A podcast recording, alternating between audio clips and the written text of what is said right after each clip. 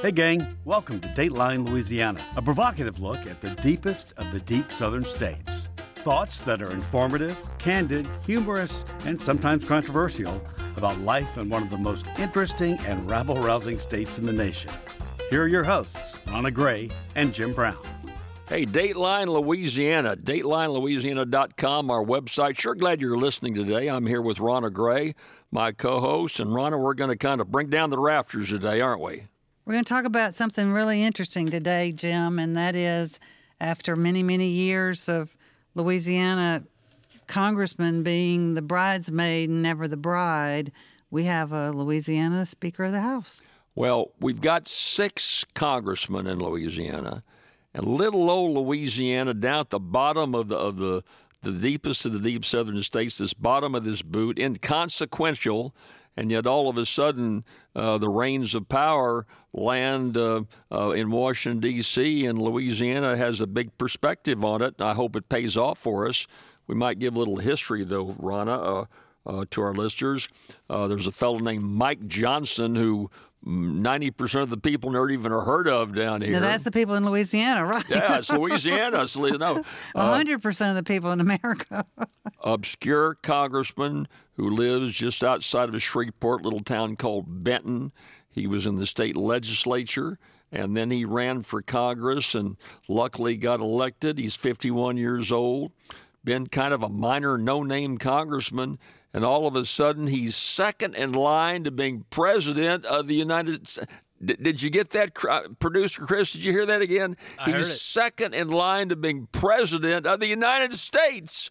So uh, made it to the big leagues. That's right. That's right. And then what's even uh, to accentuate the situation, the number two person in the House of Representatives in Washington is another Louisiana congressman named Steve Scalise from Jefferson Parish, uh, just outside of New Orleans. So uh, this is the first time in the history of America when the uh, Speaker of the House and the number two person, the House Majority Leader, are both from Louisiana. Isn't it amazing? And Steve Scalise had his 24 hours, maybe, of looking like he might be the Speaker when the Republican caucus came behind him and recommended him, but that was that was short lived, of course. And then when Mike Johnson put his name in, I, I, wasn't even sure where where he was from. And Mike Johnson puts his name in. I'm thinking, well, there's no way he's going to get it. He's not even prominent in our delegation. Little did I know well, for most of you listeners, uh, the Speaker Kevin McCarthy, uh, when this new these new congressmen came in, there's a very conservative group, the Freedom Caucus, uh, that puts some very tight restrictions. And you say, what difference does it matter? Well, to be elected Speaker, you got to get a majority of members of Congress. The re- Democrats are very close with their numbers; they're about 213, I think, and the Republicans have 218. So there's a swing of just a handful of states, and if you don't get virtually all Republicans, you're not going to be elected. And that's what happened to the California speaker. He's from the Congress from California, Kevin McCarthy. He couldn't put the coalition together uh, when he started having uh, members of the House Freedom Caucus kind of drift away from him, fell out with him. So uh, he tried, he couldn't get the votes, so we had to elect a new speaker. And again, a lot of our listeners don't follow it, uh, but. Uh, uh, what happened? They had a number of votes. They had a Congressman, Jim Jordan, and several others who tried to put the coalition together, couldn't do it.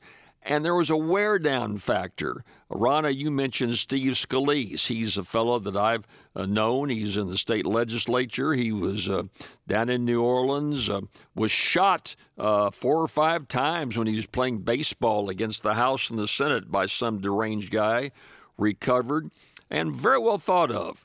But again, he couldn't put the coalition together. So three weeks went by. The House had no leadership in Washington. And out of complete frustration, uh, this guy, Mike uh, Johnson, congressman from Benton, Louisiana, that's up by Shreveport, throws his hat into the ring. Donald Trump apparently likes him, pulls some strings behind the scenes, and all of a sudden, Mike Johnson is Speaker, And then Steve Scalise maintains the role he had as the number two member of, of Congress, the uh, House Majority Leader. And so uh, the one two punch right now is pretty heavy. And what was really obvious in uh, the fractures and how deep they run is neither one of them had the united support of their own state delegation.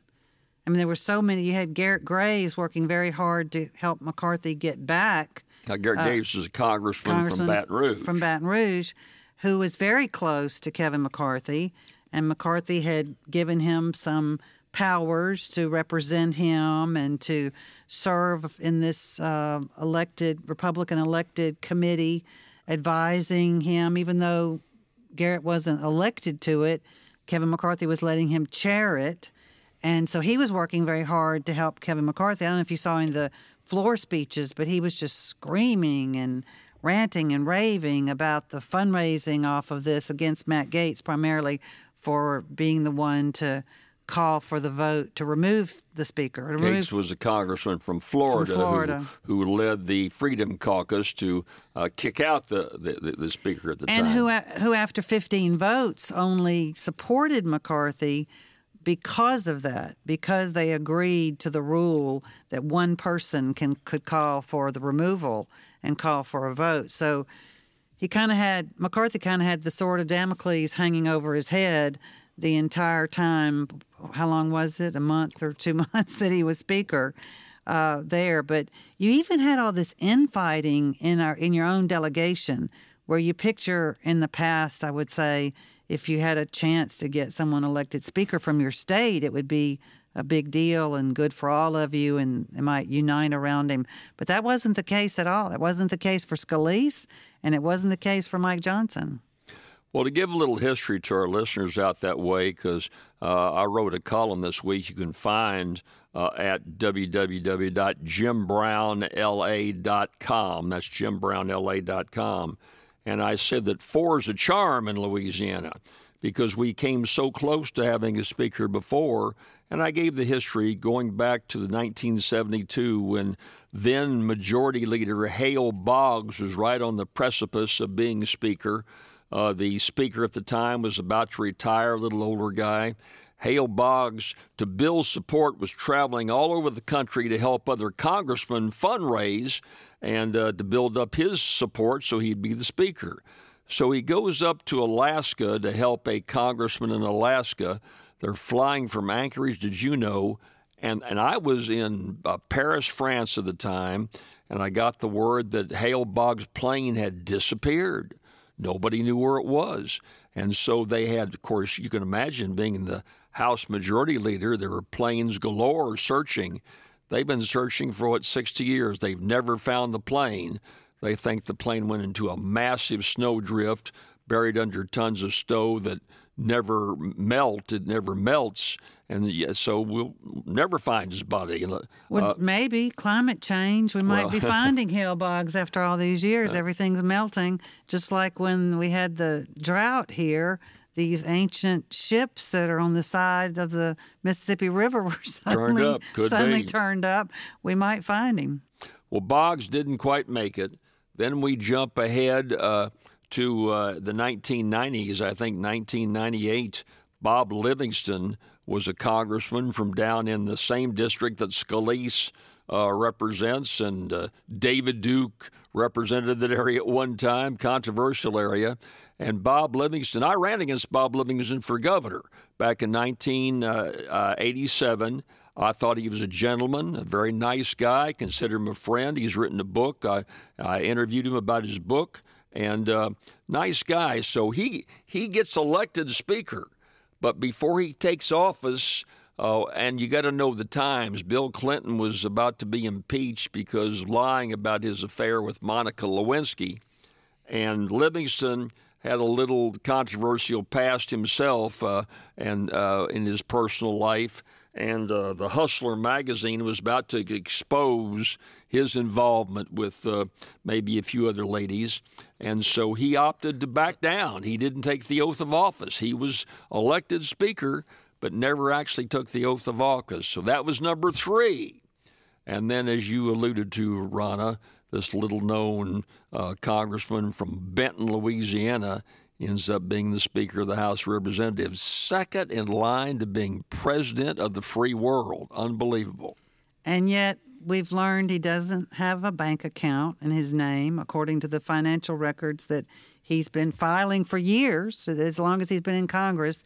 He doesn't have a bank account. Well, he lives paycheck to paycheck. and he, his wife was running a conversion therapy clinic for gay people to be converted, and um, he, the latest Rolling Stone has just blown it out of the water this week with its reporting that he they have a recording of him talking about this. So I'm not talking out of school.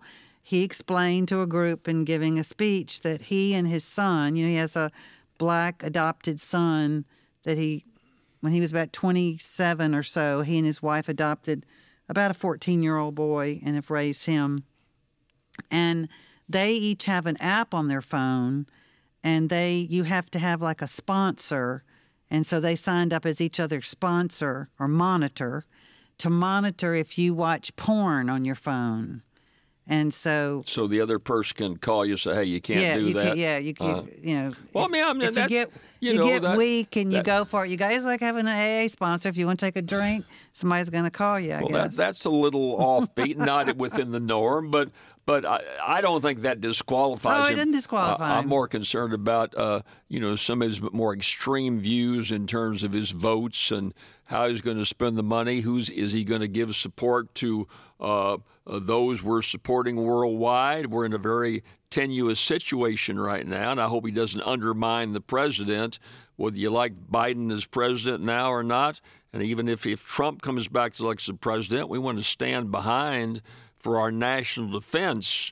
And so those are factors that concern me. But he is a little quirky. I, I, I will He's not. got some interesting uh, quirks. I agree with you that. And the the big question I think you're wondering is, would will he support Ukraine or as as Trump would prefer, let Putin take Ukraine and and reduce the United States support there. Um, so yeah, it'll be interesting to see. And yet, the one thing everybody says about him is he's pretty likable.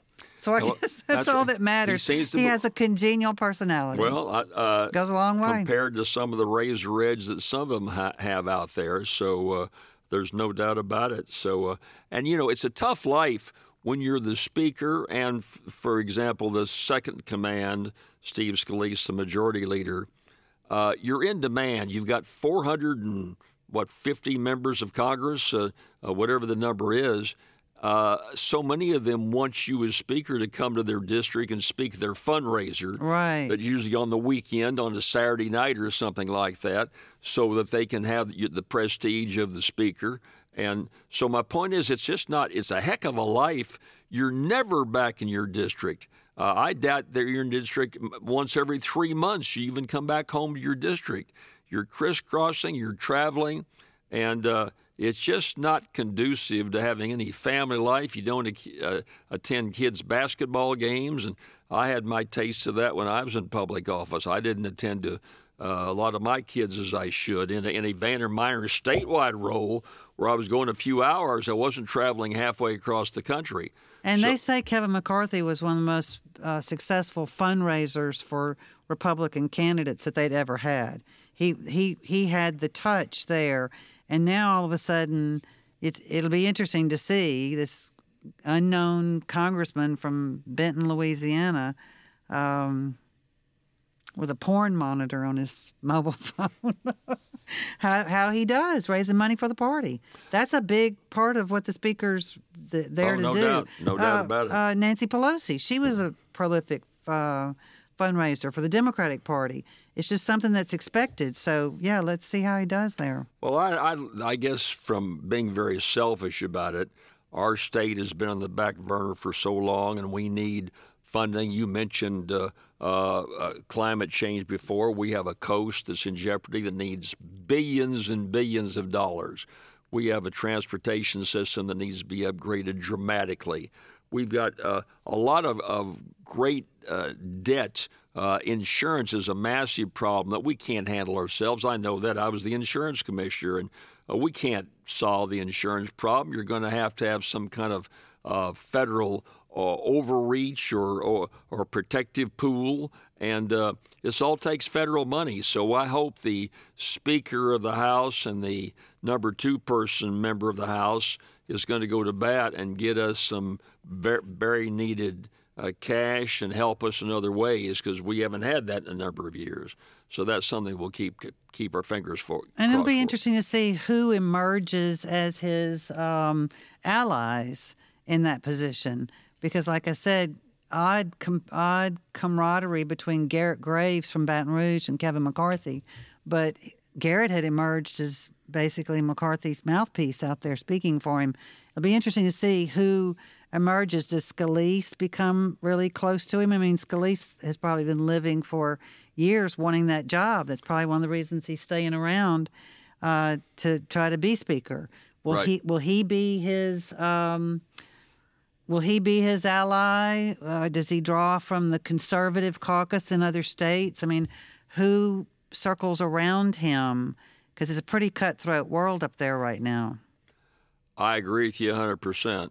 I don't think the average Louisianian, let's put yourself in, uh, remove yourself from paying that much attention to politics. I think the average person says, hey, it's about time we got our share of something. And so let those guys work together and get us some help here. We need that rail line between Right. Baton Rouge and New Orleans. We need, uh, you know, there's a project that I've always been interested in for years that looks like it's building fruition in Texas, I 14 I saw that. uh, going from uh, I think Fort Worth and coming on across uh, uh, coming in across to Alexandria, Leesville, Alexandria, and Natchez, Mississippi, and uh, uh, being a cross uh, range to come across, it would be a boon for north uh, northeast Louisiana, particularly, and north central Louisiana. Well, that's going to take lots of federal money to do that, and and there are designations. You know, uh, the bridge is only two lane crossing from Natchez into my home district of Concordia Parish, and uh, where I lived. And so what I did, I got the legislature to create a uh, a bridge commission, uh, a joint state, Mississippi and Louisiana. Once we did that, then we went to Congress. Said, listen, we got Fort Polk, Louisiana over here, uh, going across into the East Coast. That's a national defense route. And how about getting? And they end up put up ninety percent of the money. They, you know, once we qualified along the. So anyway, there's all kinds of things like that that a speaker and a re- representative, and we've got a pretty con- strong congressional delegation. You know, uh, uh, there's I a- just don't see them here in the districts having those meetings like they did in the past and fighting those local issues like you're talking about. They seem to all be caught up in the national politics.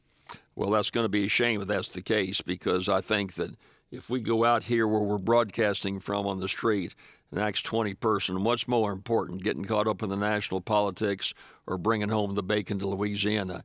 It's going to be 100% bring home the bacon. So, and uh, and I agree to some degree. I mean, you, you can get caught up in national politics if you bring home the bacon. That's right. But you got to do you got to do them both, and uh, uh, and if you don't, then you make a big mistake. So, uh, any event, I just share that with you. Well, Rannah, let, we'll, we'll be interested. We'll certainly talk about this some more as to how effective this speaker is and the second line, and whether, depending on the, let's assume Republicans take over the White House. Uh, if, Well, if let's not assume that. what? let's not assume Well, that. if they do that, though, I think that I think let's assume it happens. I think that uh, that will carry over into control of the U.S. Senate too. I don't oh think yeah, you're not I going to think have the Senate's a, in danger. I think the Democrats could take the House and lose the Senate, Hmm. and of course the Senate's where all the judges and everything get a, get a, put in office. And um, but yeah, I, I, I'm. We'll talk lots more about the presidential race, but there's some pretty serious charges, 91 indictments against this former president. I'm just not sure Well- he's going back in office. and he keeps getting indicted, and his popularity keeps going up and up and up. So uh, uh, that'll be a whole separate show for us coming up. Well, Rhonda, we're going to wind the show down for today. Glad you joined us, uh, as uh, you listeners out there do, joining Ron and I. You can find out all about our shows by going to DatelineLouisiana.com. That's DatelineLouisiana.com. And you can email us at Huey, H U E Y, at DatelineLouisiana.com. Rannah's got a great website. The books that she's written would be fascinating to you. That's Rannah Gray, G R A Y, uh, at. Um, RannahGray.com. That's at right. Rannah, RannahGray.com and JB at JimBrownLA.com. So plenty of choices for you out there. Hope you'll take a look and enjoy them. You folks have a good week. Thanks for listening. Rannah, we'll see everybody next week, okay? See you next week. Bye bye.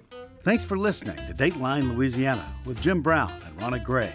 To subscribe to this podcast or contact Jim or Rannah, visit DatelineLouisiana.com. We hope you'll join us again next week for more news and reflections from the Bayou State.